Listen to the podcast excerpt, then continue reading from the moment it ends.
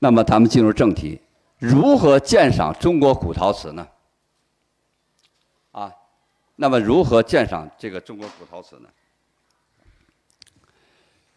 那么我们拿到一个瓷器，或者是我们到博物馆去看中国的瓷器，我们这个地区也不少。那我们怎么去鉴赏它？那么从它的引入我们眼帘的一个顺序来看，首先是什么釉的？是单色釉还是彩瓷？彩瓷是什么彩瓷？是釉上的、釉下的还是釉中的？是青花的还是红的？是五彩的？是斗彩的？是粉彩的？是珐琅彩的？那我们要去区分，都是红的，它是铜红釉、高温铜红釉，还是低温？是矾红的，还是什么红的？那你得去去研究，这是就是鉴赏。我们从鉴赏角度，先鉴后赏，对吧？那你把釉色要区分开，因为中国这个瓷器这釉到底有多少种釉，数不清。你刚认为统计完了，那儿又发现一新的，又出了一个釉，所以我们基本分为几类，基本就是说我们单色釉是一方面，然后呢彩釉是一个方面，然后这个大两个大类再去分。单色釉那又分了很多种，是黑釉啊，是黄釉，是白釉啊，是绿釉啊，啊等等等，有很多种釉色。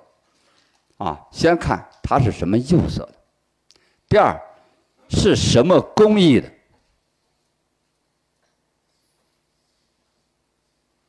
这工艺是机器磨冲的、磨压的，还是手工拉坯的，还是模具磨完以后粘的？这个也代表当时的一个科技水平。啊，就工艺而言，大家对这点来讲呢，就是只能具体问题具体分析，啊。只能具体问题具体分析，这不能一概而论，因为古人的发明就那个当时有什么样的工艺，我们现在只能靠可怜的点滴的一些史料去查证。为什么这样讲呢？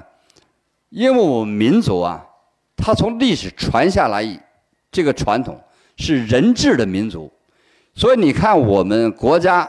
对于统治人的这方面的书特别多，教育人的、德化人的特别多。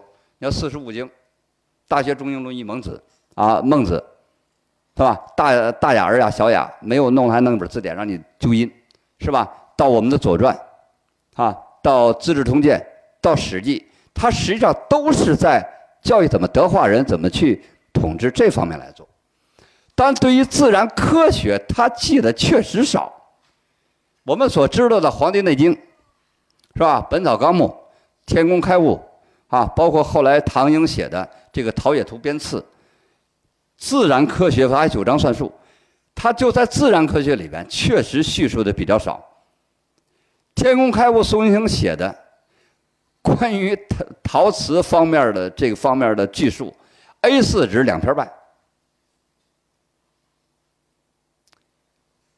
最全的就是唐英编的《陶冶图编次》。那么，到时候到那个时候，他是不是把那工艺没有了？那不知道，有不清楚，对吧？我给你把大家举个例子。啊，大家举个例子。有一次鉴宝会上啊，有一人拿了一个蜡烛台。你鉴宝专家呢？我在这里边，但因为大家可能都知道，我就不用点不要点名了，啊，说你这肯定是假的。说为什么呢？说这个蜡烛啊，是从民国才有的。结果人家藏友说了一句话：“那唐诗蜡炬成灰泪始干从哪儿来的？那日暮汉宫传蜡烛又从哪儿来的？”一下瘪了，对吧？那很多说那时候没有模具，模具是现代的，坏了，人又提出问题了。那秦始皇兵马俑那个战车那把伞不是模具，那怎么做的呢？咱们大家有去过那秦始皇兵马俑的吗？有去过的吧？他那一个战车，铜车马战车，最绝的，这就题外话了啊！这也是咱民族自豪，给大家介绍一下。那个战车现在是德国奔驰公司的鼻祖，是因为德国奔驰啊公司啊有一个。奔驰车有一个轴的那个什么连接系统，永远解决不好。结果呢，去参加就是参观那个兵马俑去了，无意中看到兵马俑那轴承的解决方法，于是回去就解决了。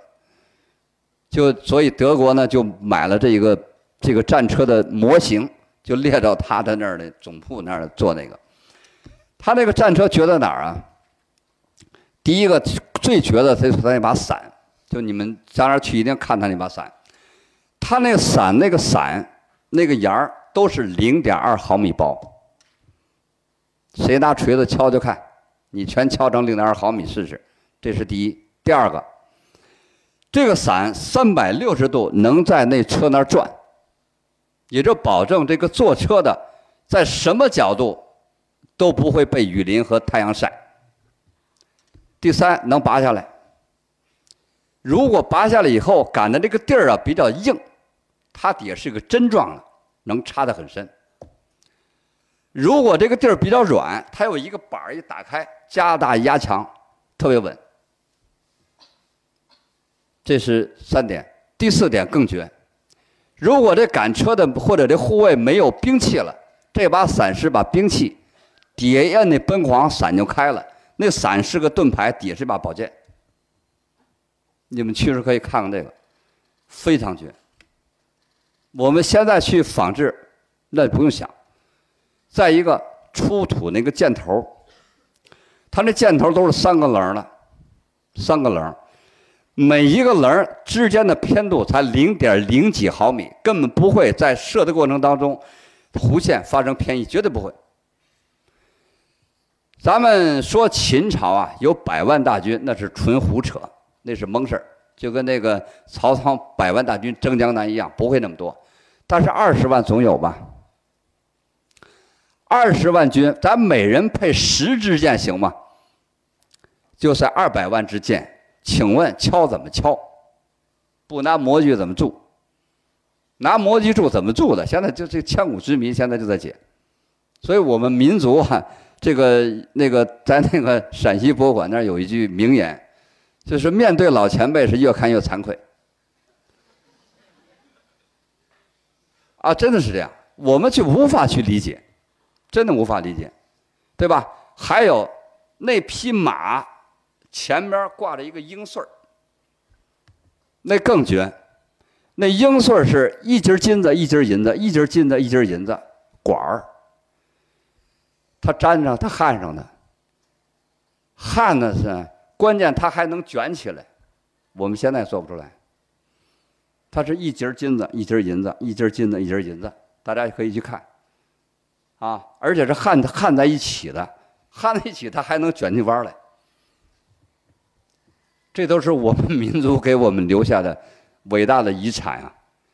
咱别说我们是华夏民族，自生就是汉族啊，就比较优秀。就当我们认为。偏远山区的那个彝蛮之族大辽族，大辽国，大家这个如果有时间有兴趣啊，呃，去到赤峰，赤峰博物馆里边展现了几件大辽国的公主穿的衣服，它那里边出土的百褶裙、吊带儿比我们现在巴黎还先进呢，你怎么理解？那是大辽国的，我们认为是蛮夷之族，对吧？那女孩子穿的百褶裙，还有那你们俗称的吊带衣服，那比巴黎那个那那时装一点不差。还有靴子、皮靴。所以我们民族谈工艺的时候呢，我一般的不敢妄谈工艺，因为对于我们祖宗辉煌的文化，我们现在你很难界定它有还是没有，大家理解了吧？说你这瓷器是模模铸的，模子铸的不一定对。那青铜器它就是模子铸的，对吧？青铜器就是模铸的。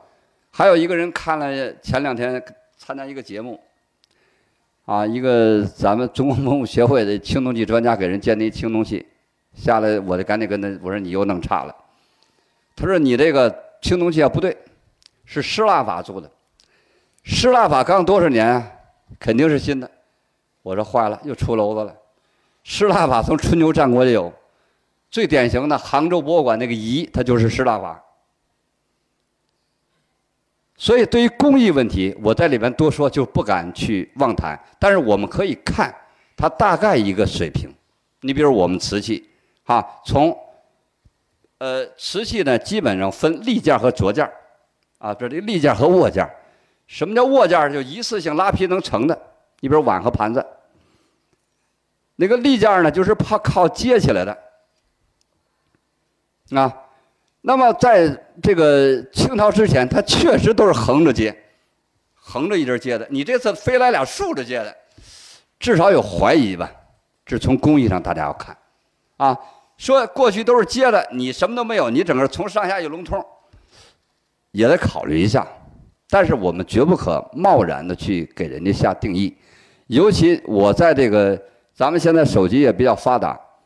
我从来不在微信上给人就看图片鉴定，就是因为这个问题，因为那照片拍不出工艺来。啊，第三呢是纹饰，那么纹饰是非常复杂的，因为所有的中国瓷器的纹饰都代表着那个时候的文化，就那么讲的，所以通过纹饰可以解读当时的。一个历史、文化和人的情感。那么，根据这些之上，我们再判别是哪个窑系的，或者是窑口的。因为窑系和窑口是相辅相成的。因为咱们中国人啊，干什么事儿他扎堆儿，而且呢按照宗族来。对吧？我给大家举这个 两个例子，大家都知道这个在瓷器里边有一个德化窑，对吧？大家都知道德化窑，你知道德化窑就那小山包上就二十四个窑。他说德化窑，你说德化到底哪窑？谁也说不清楚了，因为全扎堆这是大爷干的，那是叔干的，那是舅舅干的，反正大家全一起干，对吧？包括我离我们这边比较近的福建漳州。福建漳州也是扎堆儿，它平呃方圆十平方公里全是一家子干的，还有我们这地区的石湾窑，产佛像最为著名。我们这地区石湾窑产那个佛像是非常著名的，和德化的佛像是齐名的。它也是，你要说具体哪个窑口你弄不清，你只能按照窑系走了。说这是石湾窑系列的。啊，那是漳州窑系列的，这是德化系列的。你只要这只能这么讲，具体说哪个窑，我估计够呛，因为全是扎堆儿。你比如我们现在 常说的这个这个歌窑，也是啊，沿着那条河，方长一百多公里。越窑、龙泉窑，包括河南的钧窑、汝窑，莫不如此，全都是一堆一堆一堆的。所以分窑口能不能分？能分，那就得需要有非常明确的出土记载。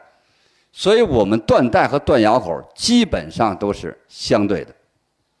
断窑系比较准，准确断到哪个窑上去，这不好说，啊，不好讲。再一个，鉴别年代。那么鉴别年代是主要是根据什么呢？它的纹饰和它的器型，啊，和它的纹纹饰和器型，因为任何朝，呃，叫改朝换代，都会影响到当时的瓷器生产。当时当然，但那当然了，它这个瓷器生产演变不会是很快的，它是慢慢的演变的。咱们中国从明朝以来到清朝，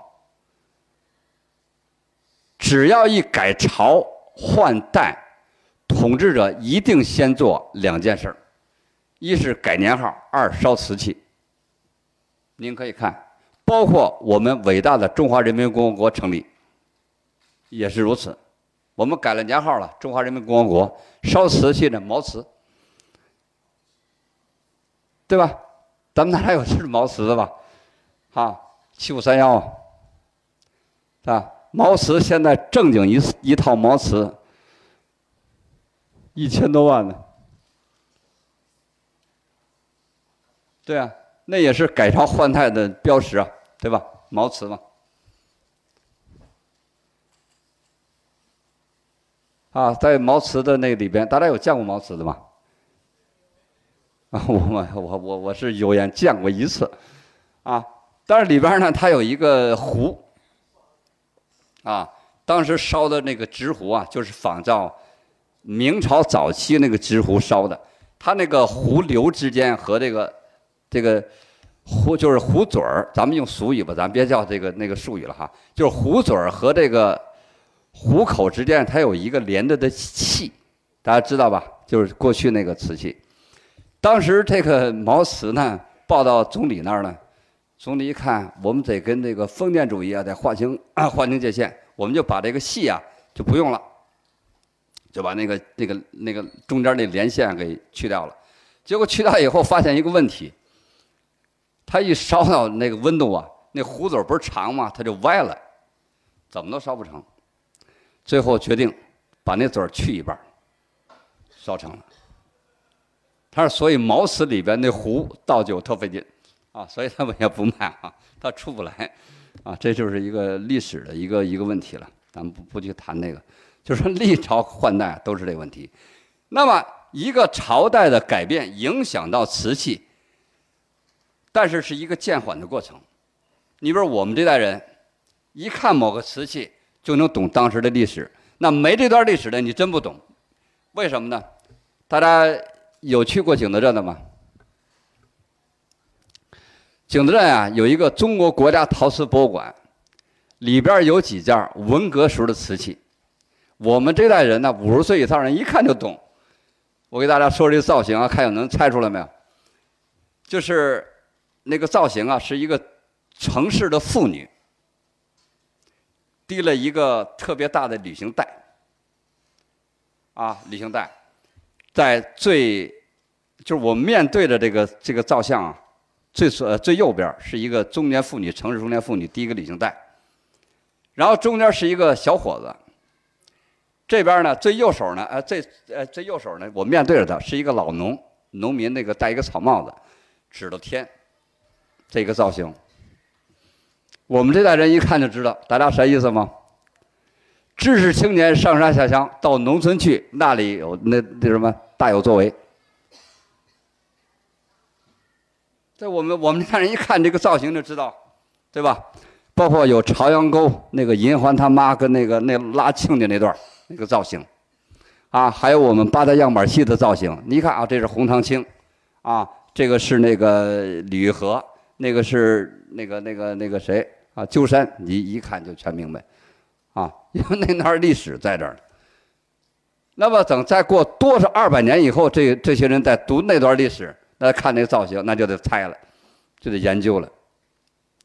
所以，对于年代的鉴别，那就得需要参照当时的文化内涵，包括它的一些器型。那么我们在见到一件古陶瓷的时候，那实际上这五点是综合起来同时考虑的，啊，是同时考虑的，看它的什么釉色，看它的什么工艺，看它什么纹饰，大概是什么窑口或什么窑系，是什么年代的，实际上是瞬间得出来的，这得需要你大量的研究工作。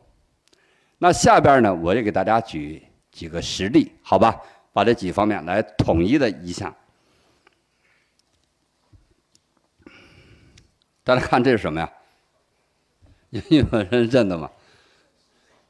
啊？哎，这是梅瓶，我给大家打出来吧。这是南宋胡天窑的梅瓶啊，这个三教瓶三教这俩字是我给起的。那么好，那么我们拿见到这件瓷器的时候，我先把它打全了，再给大家看啊。大家看这是你什么一个图案吧？先说，这老和尚对吗？大家看是不是一老和尚啊？这一和尚嘛。好，你看这是什么？道士。你再看这个，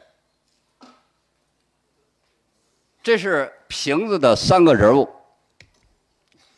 那从它造型上看，橄榄瓶、橄榄梅瓶。那么宋时代有没有这种梅瓶呢？我们根据记载有，先推断有了。然后又是盘口，为什么盘口？倒酒方便呢？它是酒瓶啊。大家记住，梅瓶是酒瓶哈。这个不像马未都马先生讲的，这梅瓶是这个殉葬品，可不是啊。梅瓶是酒瓶，是运酒的。我们现在运酒用集装箱，用大钢桶，原来是用梅瓶。为什么用梅瓶啊？它盛酒多，安全。两一个人挑两桶，就挑两个梅瓶，它也好捆。过去主要运输是什么呢？用马车。马车在这底下用两个用木板子转个眼儿，把正好靠进去。这边来靠一木头板，倍儿准。基本不动味儿，啊！你比如现在用那个那集装箱来弹，那时候可不一样啊。那个马车拉不了多少斤，好的车四匹马，你说四匹马能拉几匹？能拉，但是轱辘没有。咱们过去的轱辘全是木头轱辘，你马有劲儿，你轱辘不行啊。各位理解了吧？梅瓶是盛酒的。好，那你看它这是一个盘口。盘口啊，倒酒特别方便，不会外漏。这是卷草纹，代表着绵延不息。这底下是佛的一个保佑连麦纹。好，咱们再看这三个。这个梅瓶啊，不好意思跟大家讲，我是我比较愚钝，用了半年我才把它解开这个瓶杯瓶。首先它是青白瓷，青白釉单色釉。我们从釉上看，从工艺上看。它是里边接了五节儿，从那拿着一个电筒，从这把它照进去，一共是五节横接。好，再看它的纹饰是三个人，一个和尚，一个老道，一个儒生，号称三教。我们中华民族有一个说法，人无论是多么高多么低，一定是在三教九流之一。你怎么排都得排过来，你就习近平也得算其中之三教之一，啊，一定是这样。他，你看，我们看这个瓶子，现在是一个广告公司啊，现在跟我谈这个瓶子，因为人家什么叫广告？我认为这个真叫广告，这比王刚做的那个牛栏山二锅头北京味儿要强多了。为什么呢？我的酒好，那怎么叫我的酒好呢？三教的人都喝我的酒啊，儒生喝，道士喝，和尚喝。那为什么选这仨人呢？三种人呢？因为三种人都有清规戒律啊。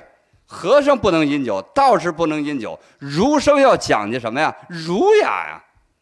你看现在还哪儒雅了？袒胸裂肚了，对吧？而且大家看他的形象，是喝美了，吃美了。临走时候还得带着，看这个这个这个这个图案了吧？那我们就体会，当时我给他这这个我为这件事还专门写了一篇论文啊，其中有几句话我现在记得非常的好一点，就是到底是酒好引来了神仙喝。还是喝完了酒以后成了仙呢？大家看他这袖子，那风给吹的鼓起来，看了吗？你看那鼓袖鼓的，这是什么呀？这是祥云啊，飞起来了，对吧？是因为酒好引来了神仙喝，还是喝完了以后成仙呢？你自己去体体会，是不是人家广告之意不在言表？比那王刚同同那个同志说的那个，牛栏山正经北京窝，那绝对不一样嘛，对吧？这叫广告。我们现在的广告已经这这低俗的已经没法弄了。我们小区那个还算比较高档的小区，现在放一个什么女的化妆的叫什么，就是歌，女人美美美美美美美美就完了。啊，一帮女的姑娘穿的都挺漂亮，也很漂亮，就这么几个女人美美美，女人美美美，你完了，你这边就捣乱了，是吧？大家看，这实际上这是一个我们，这是代表我们民族文化，一种含蓄。但是又很饱满，大家看那个概念了吧？就是人家说那我的酒好，我饮了神仙喝，呃，这这你看神仙不顾清规戒律，人家都喝了了，都是吧？然后或者说呢，连这三种人都不顾清规戒律了，大家看那儒生都成啥样了？这儒生啊，儒雅呀，对吧？你看大肚子一舔哈，吃的是够满豪平。是吧？后边这宝葫芦还得抬着，还得挑着走，走了，驾云跑了。所以他就把这个广告表现的淋漓尽致，啊，是这概念吧？啊，因为时间太短了啊，我给大家分享一下就完了。这个呢是一个观音，啊，这是一个观音。这个观音的造型是非常优美的，而且它工艺难在哪儿啊？这底下这个龙啊，是摩羯龙。摩羯龙从汉代传入中国，是印度的一种神鱼，叫河水之源、河水之精、河水之神，叫摩羯龙。传入汉代，到唐代和宋代有一个变形，明代还有一点点，到了清代再出摩羯龙就出笑话了。啊，这个摩羯龙它是空的。然后这个菩萨，这尊菩萨呢是实的，他对于细节的把握也是非常准确的。大家看他的璎珞纹是歪歪的，有一点稍稍有点歪。那么人坐在上边，大家看这个这个摩羯龙，它在这是海浪，看了吗？它迎风破浪在前进，后边坐人自然会有这种情况。所以他对造型的这种把握是非常准确的。我呢就给他赋了一首诗，啊，观音菩萨妙难酬，鱼龙渡海照千秋，三界留步蒙富户，五行常作渡人舟，手捧莲花以荷叶，无怨不从累劫修。啊，这我给他配这首诗。啊，这是我在家里边自己供的，今天拿出来给大家做一个分享哈。好，大家看这是什么？啊，这是从文史上去讲了，这是因为咱没有时间讨论了啊。这叫就是蜘蛛，蜘蛛啊，我们现在认为它太丑陋，啊，太丑陋。为什么给他讲这个呢？这是一个小笑话，是真实案例，在前有两年吧。有一个老干部退休了，同事呢给他送了一块这样的盘子。本来是好意，结果这老人家呢拿到这个盘子以后啊，这个半年坐卧不宁，琢磨这是蜘蛛网，是我有什么事没交代，法网恢恢，疏而不漏。还是说，咱们同事之间永远存在这个关系网，啊，这老头就闹，哎呀，折腾啊，啊，最后也找了几个人看，都没弄明白。最后呢，一个朋友算有缘吧，那个找到我了，我半分钟给他解决了。我说这个肯定是跟您特别好的人送的呀，因为他不知道蜘蛛的概念。蜘蛛在唐宋时期叫喜子。人家是喜从天降的意思，那意思您可安全着陆，可退休了，好好回家享点清福吧。喜从天降是这么来的。这老头说解释完以后得了，我开始睡觉踏实了。半年整折腾半年，就一直懂，我有什么事没交代明白，哈，老是这事儿，那不是网吗？弄的这个事儿。所以呢，对于中，我说对于中国文化的了解啊，这个太迫切了。所以呢，今天我把这个特意拿出来，作为分享。大家在瓷器上边或者书画上边见到有蜘蛛的时候，一定是喜的意思，千万别当丑陋讲，那就麻烦了。